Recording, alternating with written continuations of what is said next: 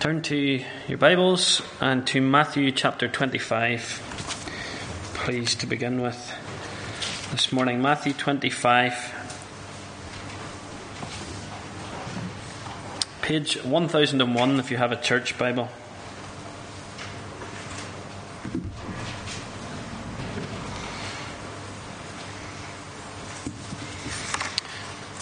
Matthew 25, and we're going to read verses 31 to 46.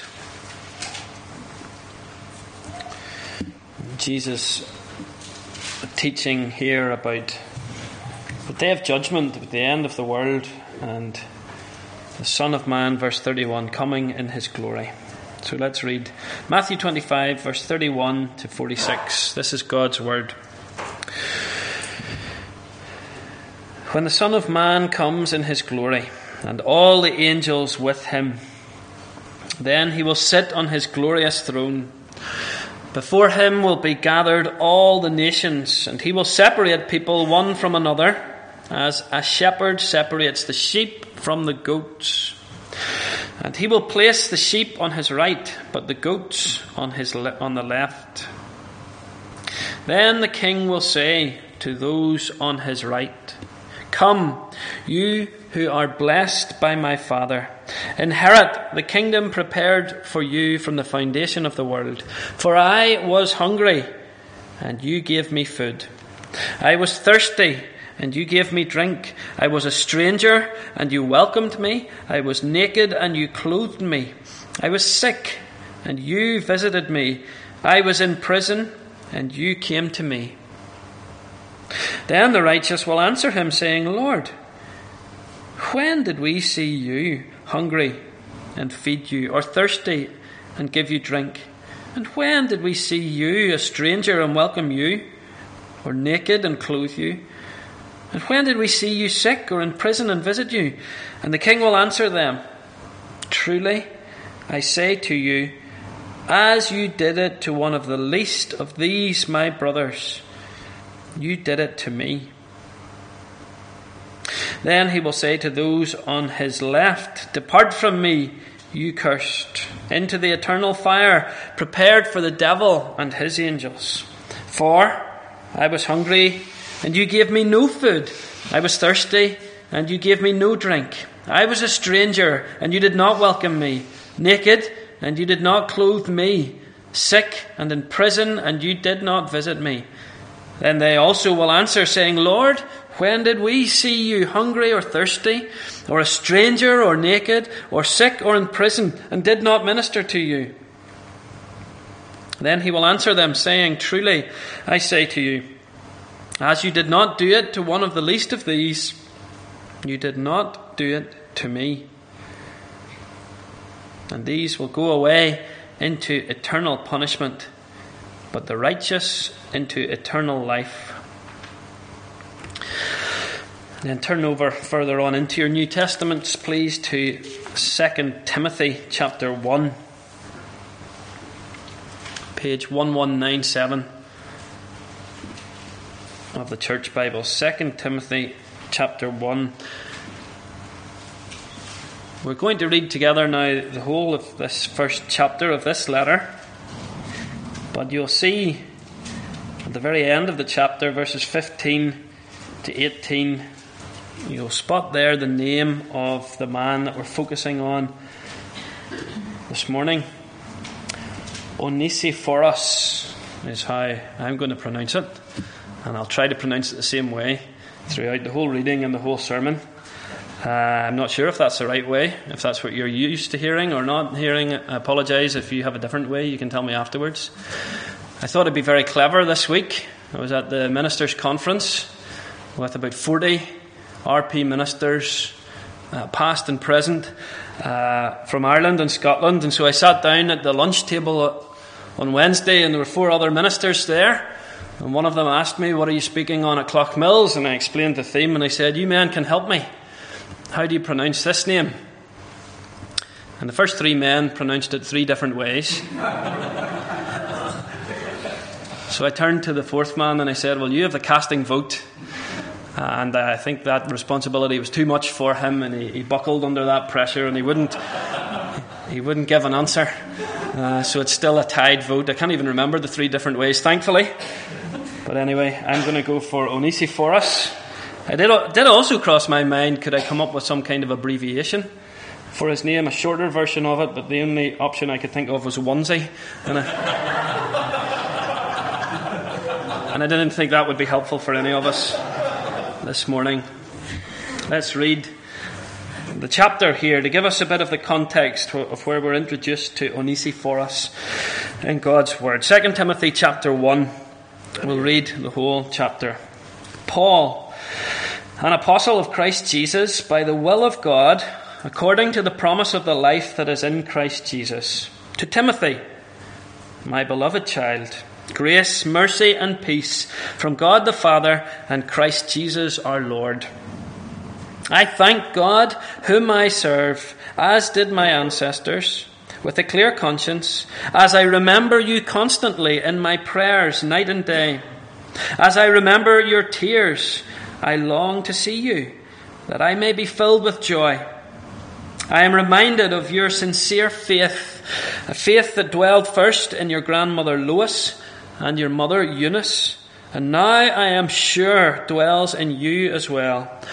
For this reason, I remind you to fan into flame the gift of God, which is in you through the laying on of my hands. For God gave us a spirit not of fear, but of power and love and self control.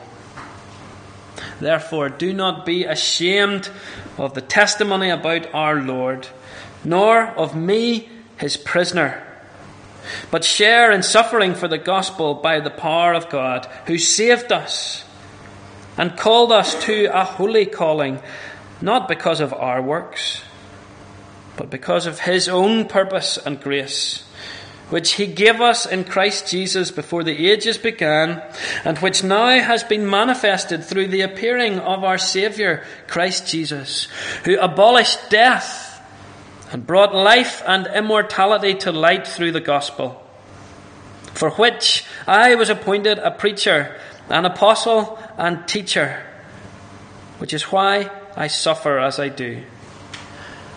But I am not ashamed, for I know whom I have believed, and I am convinced that he is able to guard until that day what has been entrusted to me. Follow the pattern of the sound words that you have heard from me in the faith and love that are in Christ Jesus. By the Holy Spirit who dwells within us, guard the good deposit entrusted to you.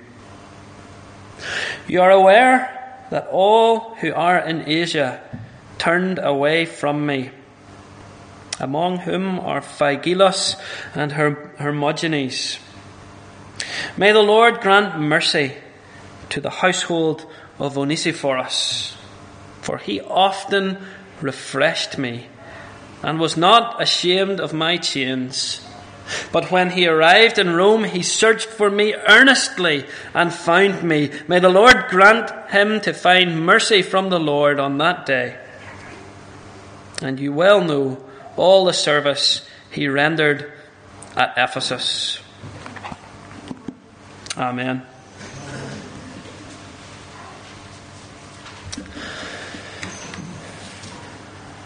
William Tyndale was a Bible translator in the 1500s at a time when it was illegal for the Bible to be made available in the English language. While he was in prison, awaiting execution in 1536, he wrote to the prison governor I beg your lordship that if I am to remain here through the winter, you will request your deputy to have the kindness to send me from the goods of mine which he has a warmer cap, for I suffer greatly from cold in the head. A warmer coat also, for this one which I have is very thin. A piece of cloth to patch my leggings. My overcoat is worn out. My shirt is also worn out. He has a woolen shirt if he will be good enough to send it. I also have with him leggings of thicker cloth to put on above. He also has warmer caps. And I ask to be allowed to have a lamp in the evening. It is indeed wearisome to sit alone in the dark. But most of all, I beseech your mercy to be urgent with your deputy that he will kindly permit me to have a Hebrew Bible, Hebrew grammar, and Hebrew dictionary that I may pass the time in that study. William Tyndale's words uh, from his prison cell as he awaited his execution. A prisoner close to his own death, and it's quite simple things that he wants, really, isn't it? He wants warmer clothes, he wants his books so that he can study.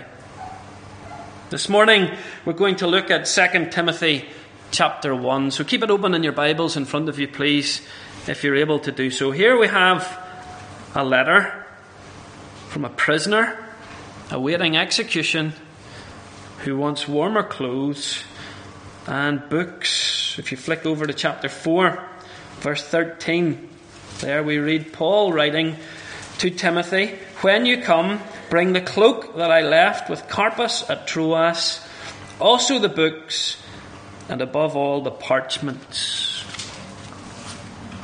In this letter, Paul is at the end of his life. This is the last of the Bible's letters by him. As well as feeling the cold and missing his books, and this is important for today's study, Paul feels alone and abandoned. In chapter 4, verse 10, he speaks of being deserted. Today we're going to focus on chapter 1, verses 15 to 18. Look what he says there. Verse 15 You are aware that all who are in Asia turned away from me, among whom are Phygelus and Hermogenes. In chapter 1, verses 7 and 8, he pleads with Timothy, the man who is receiving this letter, not to be ashamed of him or his chains or their message. Paul is near the end of his life. He's old, he's cold, and he's largely alone. Yet he knows that he is not totally abandoned. Most importantly, the Lord stands by him. He writes of that in chapter 4, verse 17. The Lord stood by me and strengthened me. We also see in chapter 4, verse 11, Luke is with him. And there were other Christians too who had not given up on him. And that brings us to the next of our studies in this Ordinary Heroes series, looking at lesser known men and women who are mentioned in Paul's letters. And this morning, for a time, we want to think of this man, Onesiphorus. Onesiphorus. He is mentioned only twice in the whole Bible. Flick over to chapter 4, verse 19, please. Again, closing words towards the very end of a letter, like we saw last night. Greet Prisca and Aquila and the household of Onesiphorus. That's one of only two references. The other is in chapter 1 in the section we're looking at today, verses 15 to 18. You see him mentioned there in verse 16. Paul says, May the Lord grant mercy to the household of Onesiphorus, for he often refreshed me and was not ashamed of my chains. Paul, even in these dark, desperate, deserted conditions, has been refreshed by Onesiphorus. When Onesiphorus visited Paul's cell. The aging apostle felt revived. Onesiphorus was for Paul a breath of fresh air. So that's our title this morning Onesiphorus, a breath of fresh air. We're going to notice three points, three main points. First of all, how did he refresh? How did he refresh? These are times of discouragement and dejection and danger for Paul. But one man stands out from all the others as a great encouragement. His name is Onesiphorus, and appropriately, that name means bringer of help. Bringer of help. And the key word that Paul uses about him there in verse 16 is refreshed. He often refreshed me. And the word in Paul's language that he used gives us some helpful pictures to understand what he means by that. It was a powerful word that was actually used rarely in the New Testament. It can mean revive, to breathe into something, to give it life. Now, we don't want to overstate Paul's condition here. He is not so close to death that he literally needs mouth to mouth resuscitation, but mentally and emotionally and spiritually, that's what it feels like for Paul. And after a visit from Onesiphorus, it feels like he has been revived. He has been resuscitated. Paul's word in the New Testament times could also mean to cool off, to get over the effects of extreme heat. Now, that's maybe not a picture that we can grasp the best in our climate, but if, when we've been abroad or when we've been on holiday, we maybe can think of what it's like when we just we can't wait to get back to the hotel or to our room and get the air conditioning on full blast and just cool off. That's the picture. That's what this word refers to. That's the kind of breath of fresh air that this man Onesiphorus is. And in Paul's day, in Paul's use of language, just the same as we often do, with phrases like a breath of fresh air, this word in their language that means refresh it became a figure of speech that meant more than just being physically revived, more than just cooling down when you're very, very hot. The word came to have a bigger, broader picture than that, meaning to cheer someone up, to encourage, similar to what we thought of last night, to make someone's heart feel strong again. That's what Onesiphorus does for Paul.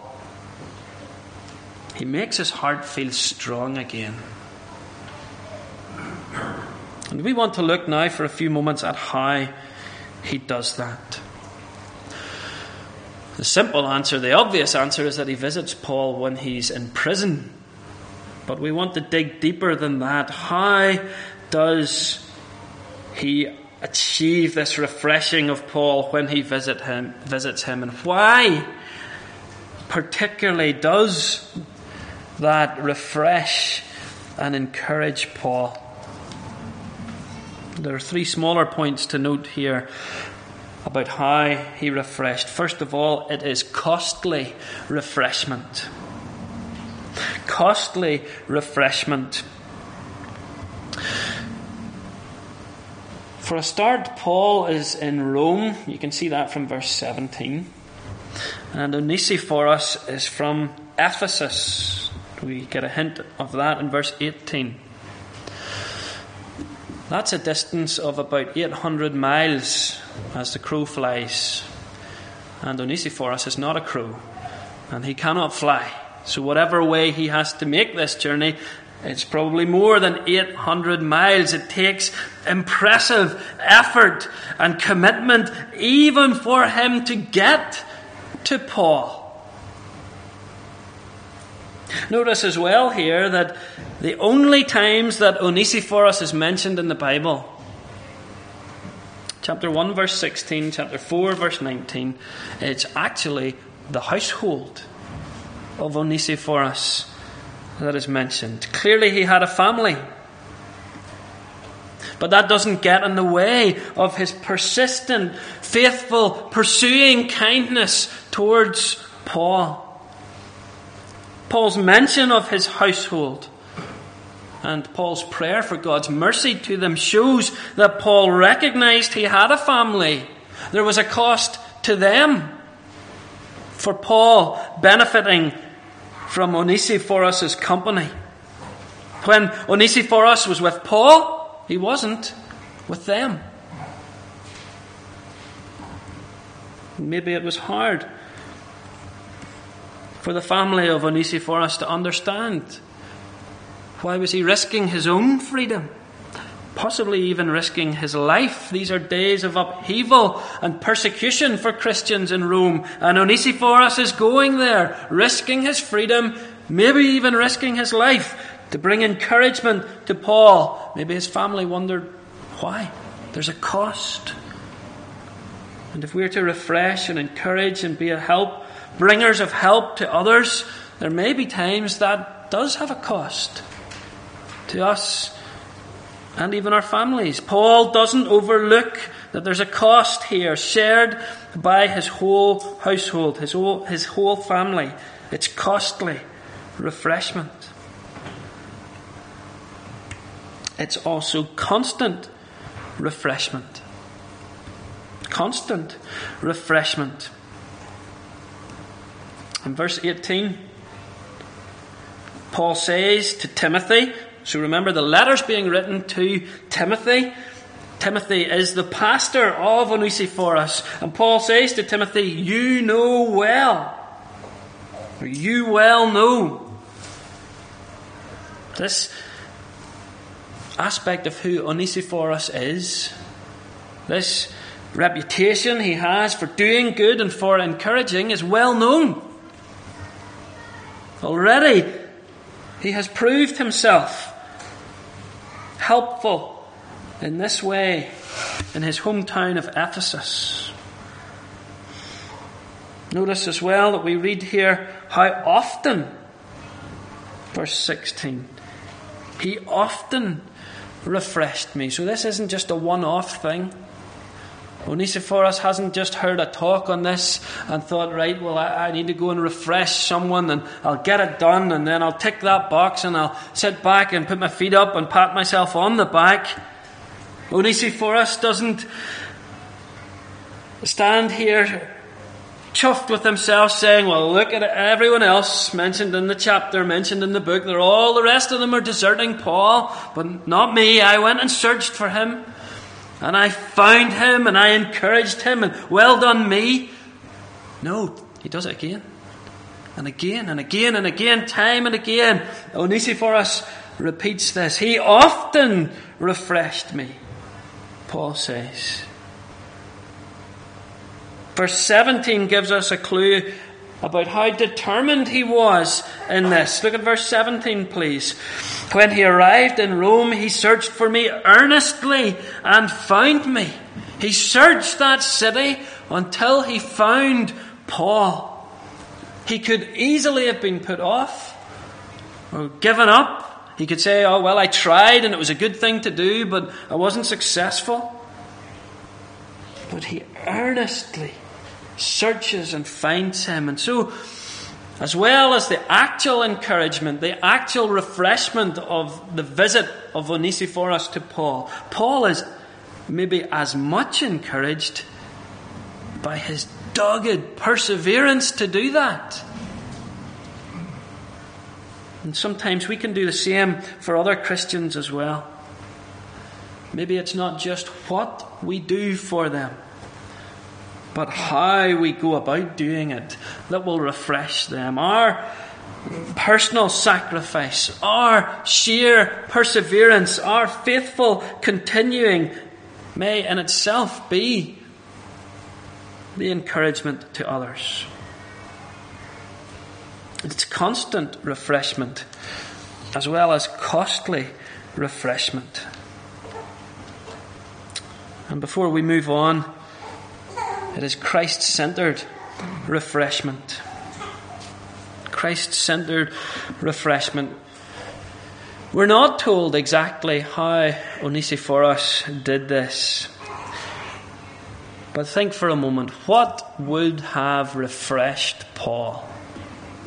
Piece together in your own mind the, the pieces of the picture that we know about Paul from the rest of the New Testament. I think we can conclude that his heart would only have been refreshed by being pointed to Jesus and his gospel of grace and the spread of his glory in the church. Onesiphorus in some way must have pointed Paul to these things. It would have been easy for Paul, stuck in prison, abandoned by everyone, to focus obsessively on that.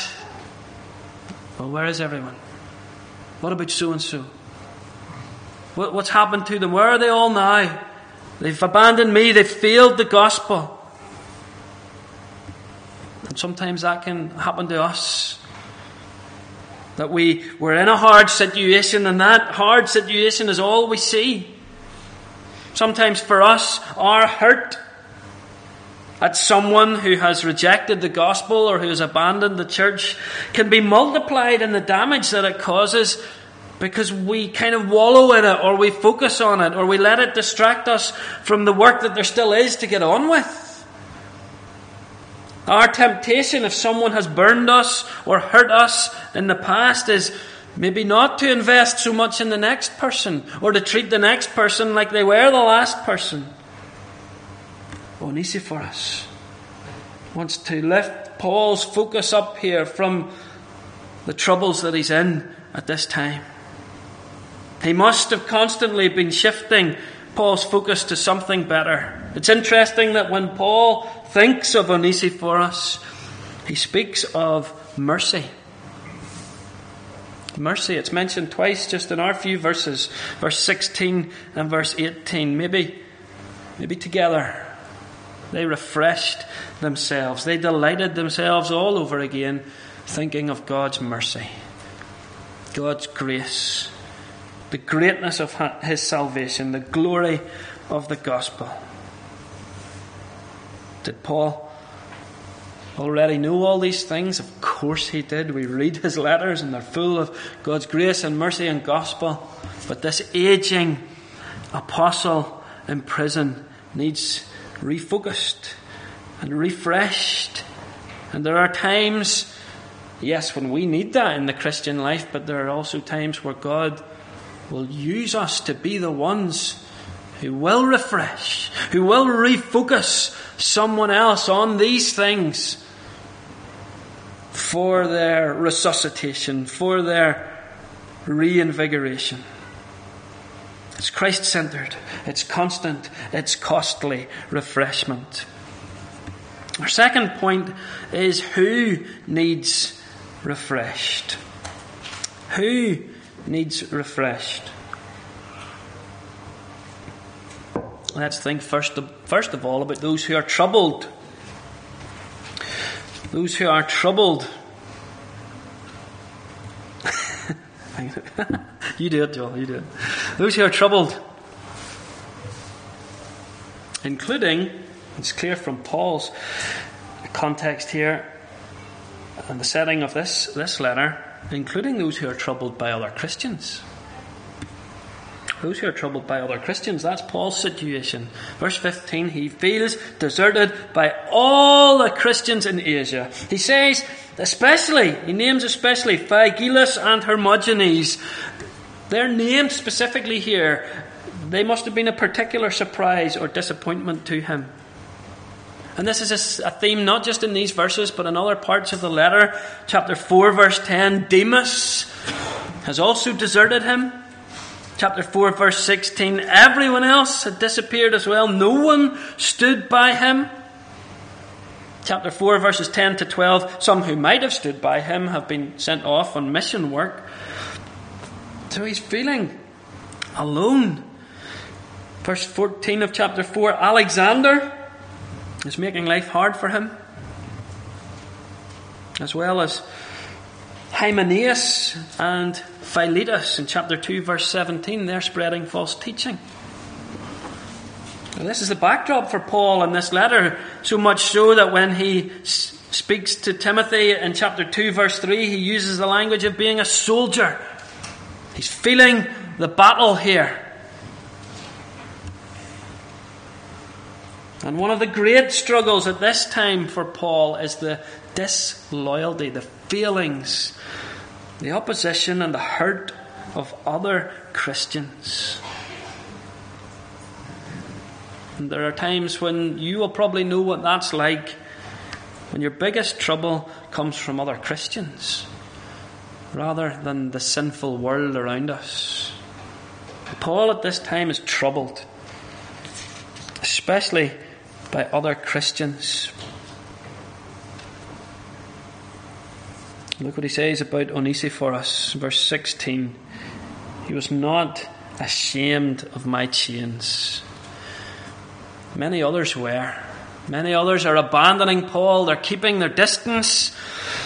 The circumstances of Paul's life at this moment are causing other people, whether deliberately in some cases or maybe unknowingly in other cases, they're giving up on him, they're neglecting him, they're walking away from him because of the circumstances of his life at this time.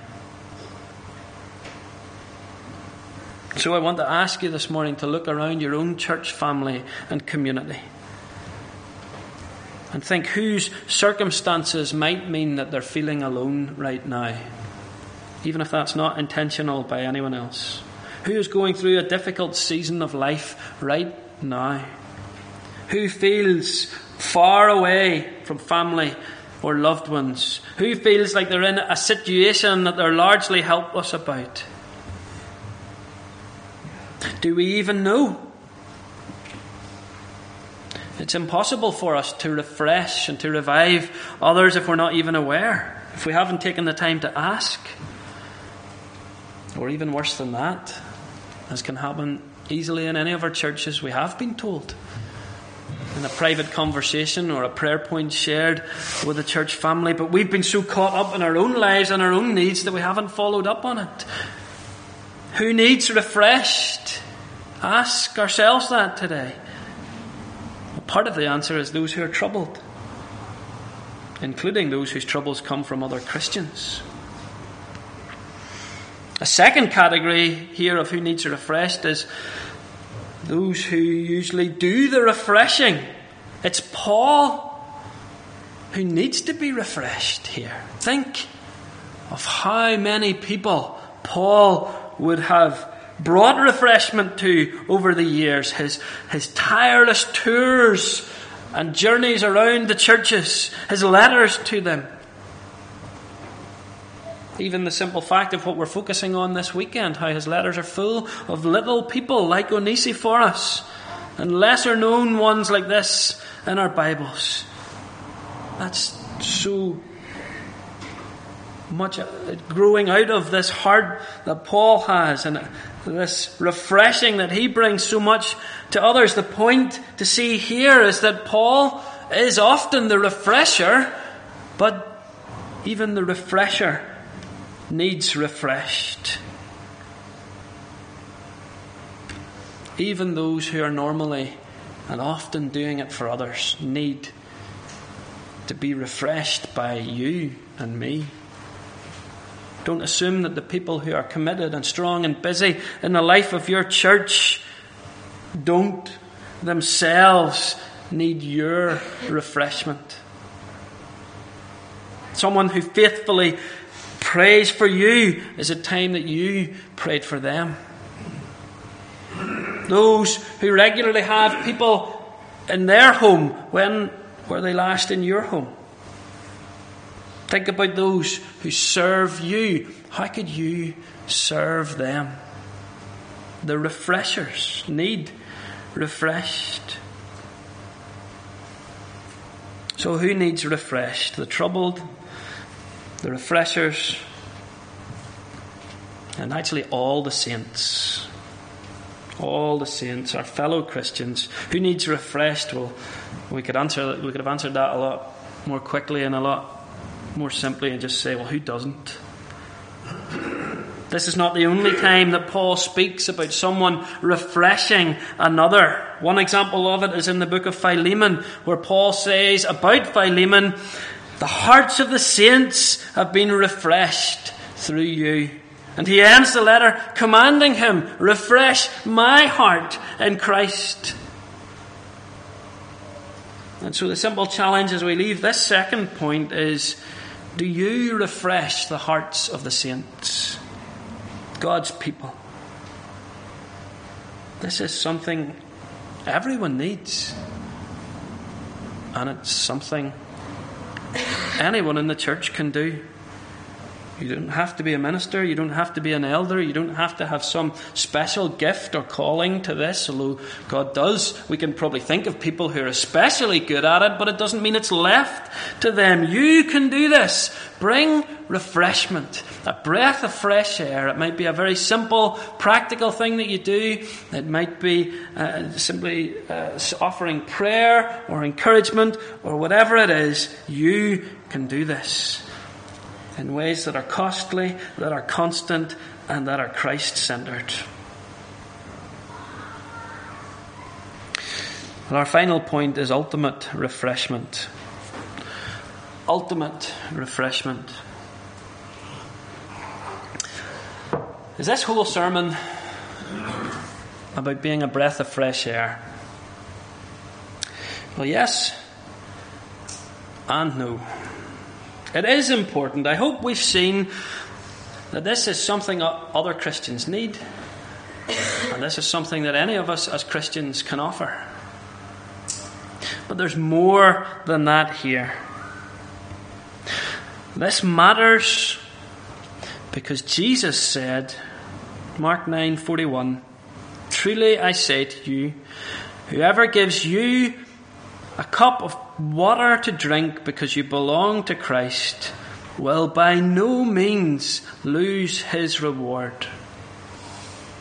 And as we read earlier from Matthew 25, verse 40, about visiting prisoners, about giving food and drink to the hungry and the thirsty, Jesus says, Truly I say to you, as you did it to one of the least of these my brothers, you did it to me.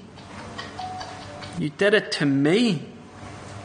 This kind of refreshment is not just done for Jesus, but he is so closely joined and united with his people that it's actually done to Jesus. When we refresh his people, we refresh Jesus.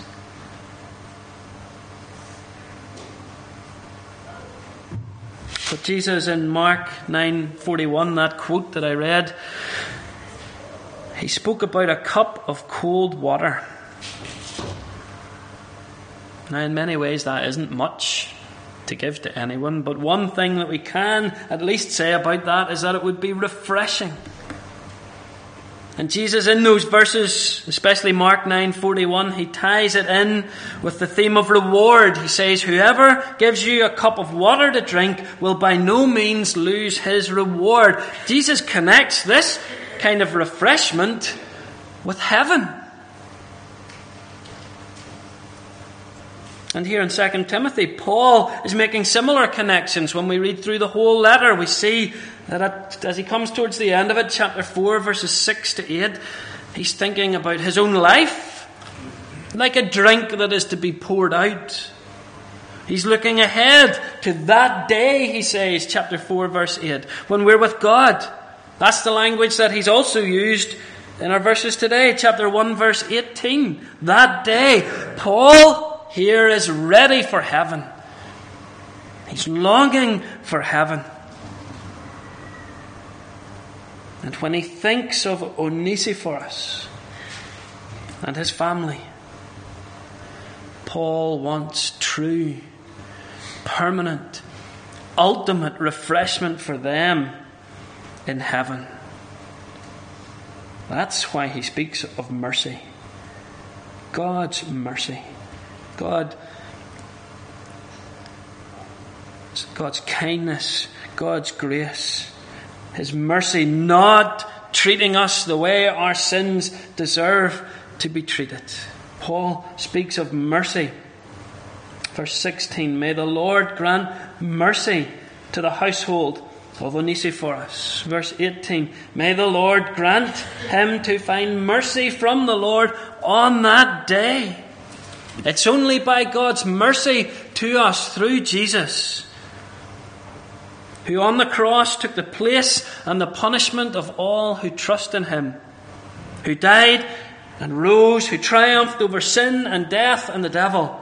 It's only by God's mercy through Jesus that anyone can have any hope for that day that Paul speaks of in this letter. And he's speaking here as a man who knows he's nearing the end of his own life, but he's looking ahead to ultimate, eternal, never ending, all satisfying refreshment. And so, Acts chapter 3, verses 19 and 20 says to all of us, Repent therefore, and turn again, that your sins may be blotted out, that times of refreshing may come from the presence of the Lord. Amen.